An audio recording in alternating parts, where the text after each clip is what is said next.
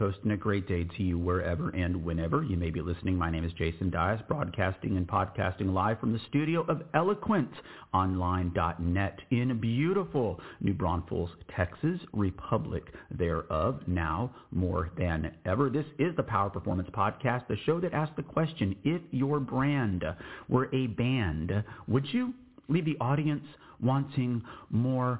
What if your brand was selling a legal product that involved large amounts of cash and had no safe place to put it.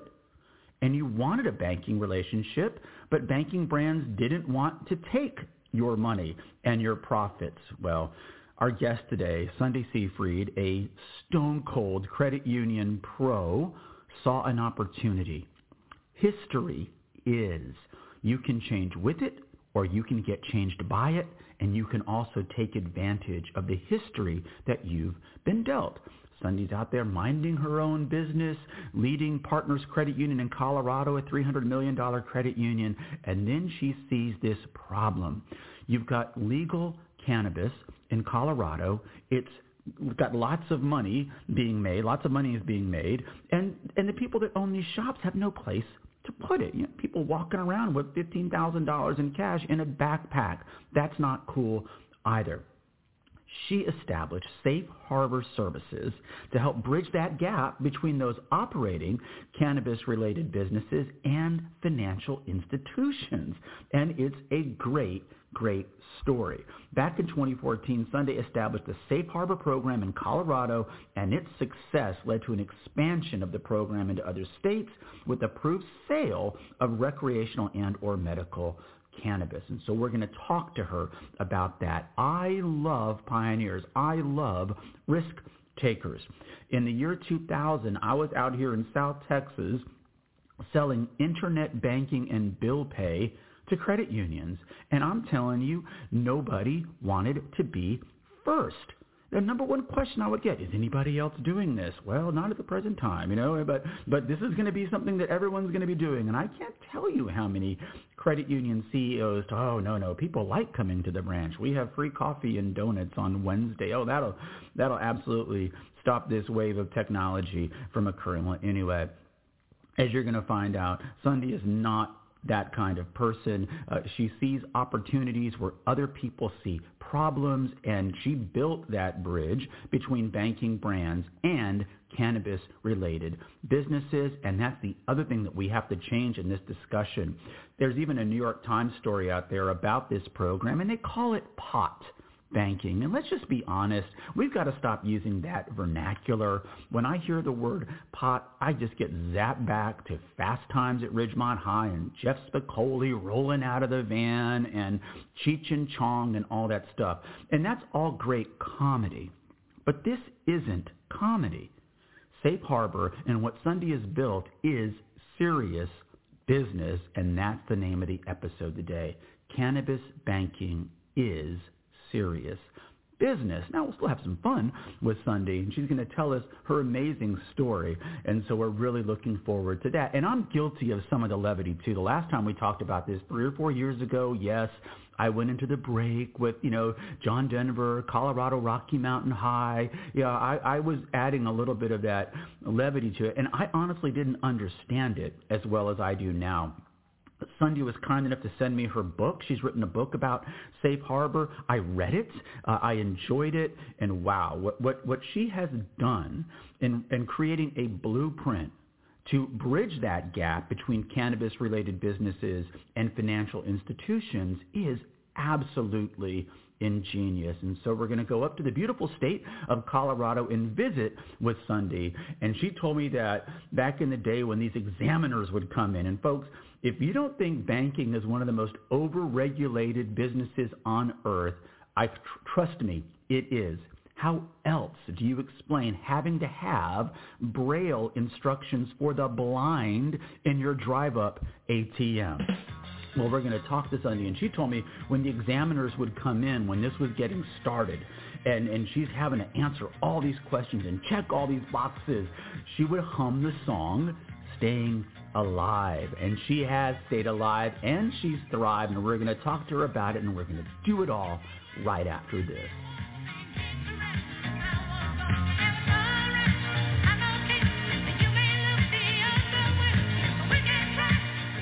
It's conference quality information without the rubber chicken dinner, the one hour webinar, and without the expense report. For 11 years, this is the Power of Performance Podcast.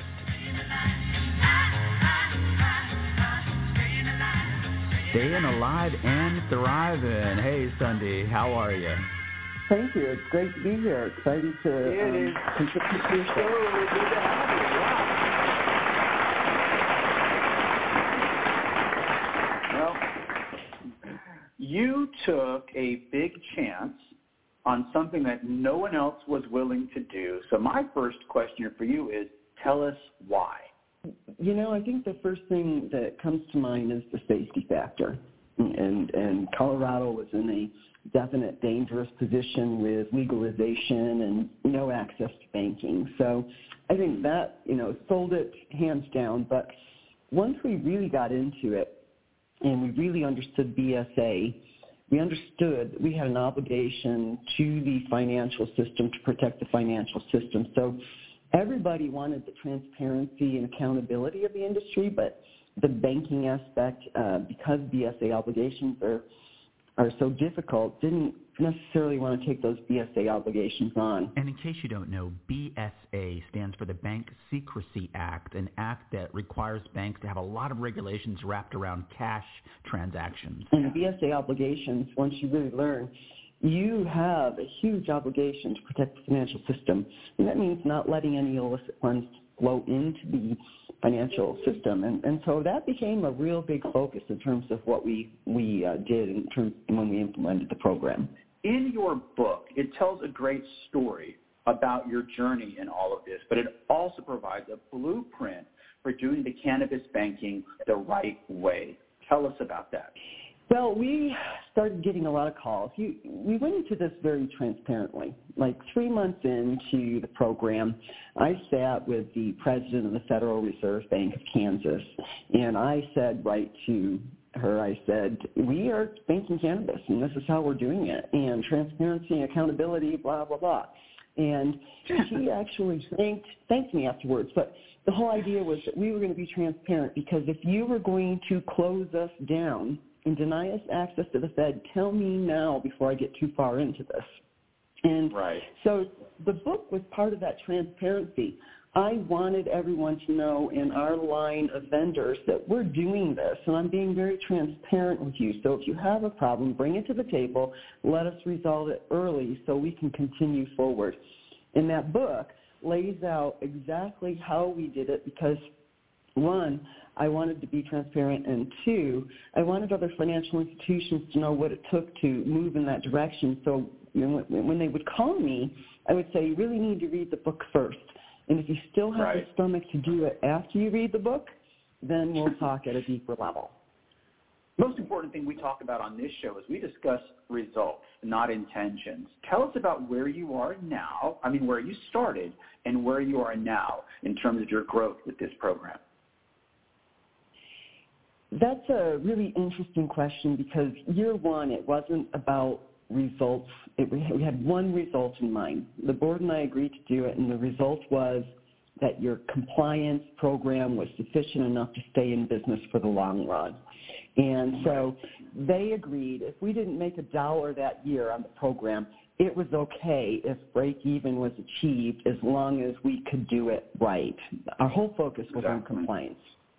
But come come to the, at this point, so we grew up methodically and we did it right, and then the profits started resulting. So we started, you know, processing maybe 158 million dollars year one, and I was running numbers weekly just to make sure that we had the pricing model set correctly. And by year six, which was last year, we processed in excess of three billion dollars in cannabis-related funds and that has, you know, that's a, a pretty significant part of our income, but it's also a pretty significant part of our employees. If we have a 120 employees and I have 30 employees or 35 employees dedicated to this one segment of business, that is a big part of the business for Partner Colorado Credit Union. So it, it's become probably too big for partner at this point in time, but a, um, a very significant contribution to our success in the last several years. That is a real significant number. Three billion folks. That's with a B. Bravo. Three billion with a program that was started by a $300 million credit union. That was one of the number one things that just absolutely fascinated me about this entire amazing story. And so I wanted to ask you, since you were obviously right about that, is there any other trend out there right now, like cannabis was several years ago, that banking professionals should be keeping a close eye on today that might be the next big idea for a small or medium-sized credit union or banking brand? You know, I think that um, virtual currency and digital mm. transformation into that realm is one of the biggest things right now that we're having to deal with, especially with the COVID environment and people wanting contactless payment and the ability to have more control over their money without having to go to the bank. They are yep. further along than cannabis was seven years ago in terms of financial system. And it's interesting because even one of the um, board members of our federal insurers, the NCUA, was online last week saying credit unions have an opportunity to lead in this, find a way, it's okay. And we didn't have that with cannabis, but now mm. they're leading with that and saying, you need to get involved with us. And I was just really pleased to hear that because I believe that that's our next opportunity to serve not only the consumer, but these cannabis businesses as well. Give them more control. I totally agree with you. I totally agree with you. And we're working on a monthly show right now with some folks that you probably know, the DeLand QSO, which does a lot of work with cryptocurrency. And so I think you're absolutely spot on about that. Uh, on a different topic, we like to close out the interview with, uh, you know, different kind of fun questions. But there was an interesting part of your history that I wanted to ask you about. There's so much. If you looked at the LinkedIn feed, there's so much going on today. Talk about diversity, equity, and inclusion. Uh, you have kind of a unique journey yourself. Tell us about what it was like growing up and working at a credit union in Germany. Wow, so many years ago. So I um, got my start. I know, really aging me when I go back to 1983 is when I first started in credit unions in Germany, and and there's two Germanys at that time, by the way, folks. And millennials want yes. know that in those days there was East Germany and West Germany. So tell us about that. Yeah, I did. I was there when the wall came down and, and went up yeah. to Berlin and got a piece of the wall like everybody else. So it was kind of an wow. interesting time. But yeah, I, did I, you really? I grew up there. I did absolutely. It was wow. um, it was exciting times. but um, the credit union I worked for there was Service Credit Union there out of Portsmouth, New Hampshire, and we had 13 branches in Germany. And I really kind of cut my teeth, started in technology, went to training, went to branch management, went to VP of marketing. So I just really grew up in a credit union that was well organized. It was a military credit union serving military bases all over Germany and I owe a lot of my career to learning on, under yeah. some very good leadership over there, and uh, doing business half in German and half in English. So it was, you know, it was a real plus that I actually was able to speak German and, and help, you know, do everything from order data lines to computer equipment. You know, it, it, it's um, very interesting to live in a culture where you're in in a minority. And and I think yep. it leads to one thing it leads to a lot of acceptance. You know what it's like to be the the minority. You know what it's like to live where they're asking you you you know why isn't your German better if you're living here in Germany doing yeah. business with us? And and so you you learn culturally to accept people more around you because that's how really life is We've been asking our guest, was there a favorite show or movie or series that you discovered during the lockdown that you might not have discovered otherwise? And Sundie surprised me. She said, not, not so much. She said there's plenty of stuff out there to watch, but what she really dived into were some of her hobbies and passions. I, I have to say I really delved more into my hobbies and and mm. did much more in oil painting and much more oh. in putting puzzles together and listening to audiobooks. I just really got on a ah. series oh. of I like the investigative, you know, type um, books and my latest book obviously that I'm listening to now is uh, Obama's um, The Promised Land and it's just really interesting. So I would have to say that I've gotten into biographies because all of a sudden I've had the time to really sit and listen to them right. while I'm doing a puzzle or painting. Well, listen, I just want to congratulate you on this. I love risk takers, and I, I love people that do things that other people won't. You've been an absolute pioneer in the cannabis banking. And then the last thing, if people want to get a hold of your book, how can they do that? Well, they can find it on Amazon, or if they want to drop me a note on my LinkedIn, and I have a few of the books. It's pretty outdated, and and we talked about actually updating the book, but when I mentioned it to the board, they just kind of looked at me and said, "When are you going to have time to do that?" I'm like, "Good point." and so if you if you contact me on LinkedIn, I um, be more than happy to send them as long as I have uh, stock available. Awesome. Very, very nice. Hey, listen, thank you again so very kindly. We hope you'll come back. And again, congratulations to you and everybody on your team for doing something that other people wouldn't. I really mean it. Thank you for taking some time out of your day to join us on the Power Performance Podcast. Well, thank you for having me. Do you mind if I add something here? Just you of can course. edit it out. Go ahead. No, you know, I was listening to your pod, your podcast on um, Desert Storm, and and one of the things that really stuck out was how you got into the car and, and you had this fear and trepidation, but you know your instincts just kicked in. I have to say that that is exactly how we went into cannabis banking. That you know you you you plan everything out, you train everything, you know where you're going, and and your instincts have to kick in, but you still have that adrenaline and that fear and trepidation and respect for what you're doing all the time. So I really appreciated that podcast. Uh, that's the one about my uh, driving into the rather uh, chaotic scene in the Battle of Khafji in early February 1991 and didn't even know I was in the city of Khafji. I just knew that people were shooting at me, and I have a standing rule. You shoot at me, I shoot back. So I'm glad you enjoyed that. That was my that was my five minutes of combat experience on that balcony in Khafji. Saudi Arabia. Once again, thank you so much, Sundie. You have a wonderful, wonderful week, and we will talk to you very soon. Thank you so very kindly. All right. Thank you, Jason. Have a Great great one. job. What a great job.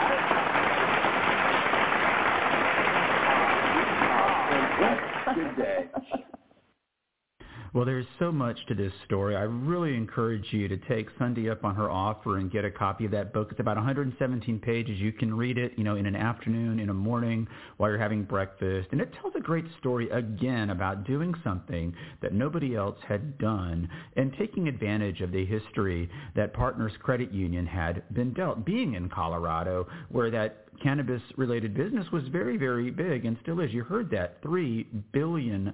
That's not a joke. That's not a rim shot. That's not a punchline. That's, that's probably more money than Cheech and Chong ever made in their entire careers. And so it's a significant thing. And again, doing it against the backdrop of the rather officious Bank Secrecy Act. You know, if you go to if you go to a bank and you're a criminal, you know only get nine thousand nine hundred and ninety nine dollars in cash because if it's ten thousand dollars, it has to be reported. Well, it's it went by kind of quickly, but you heard Sundie talking about being an artist, and I think that has something to do with success of the Safe Harbor program. Sundie sees an empty canvas but doesn't just see the emptiness of it. She sees the possibility in it as well. And so I think that has a lot to do with the success of the Safe Harbor program. And we've included some pictures of Sundie's paintings. So check those out. They're right there in the episode description. And this, and of course, I enjoyed hearing about all of her time in Germany. Just a little aside, when I was in Desert Storm, I'm not kidding, part of me wanted to get just slightly injured so I could get to Ramstein Air Force Base in Germany because I'd heard so many great things about the men and women that had been stationed in Germany during the Cold War. And speaking of Germany and the Cold War, this song was very, very popular back in the day when everyone was worried about World War III. No need to worry, Nena. Those red balloons never went up because the United States Army was too good and the Russians in the Warsaw Pact did not want any part of us. Sundie Seefried, thank you so much for joining us on the Power Performance Podcast, and thank you for listening to the Power Performance Podcast, the show that asks the question, if your brand were a band, would you leave the audience wanting more? Until next we speak, we'll talk to you all next week. Guten Tag.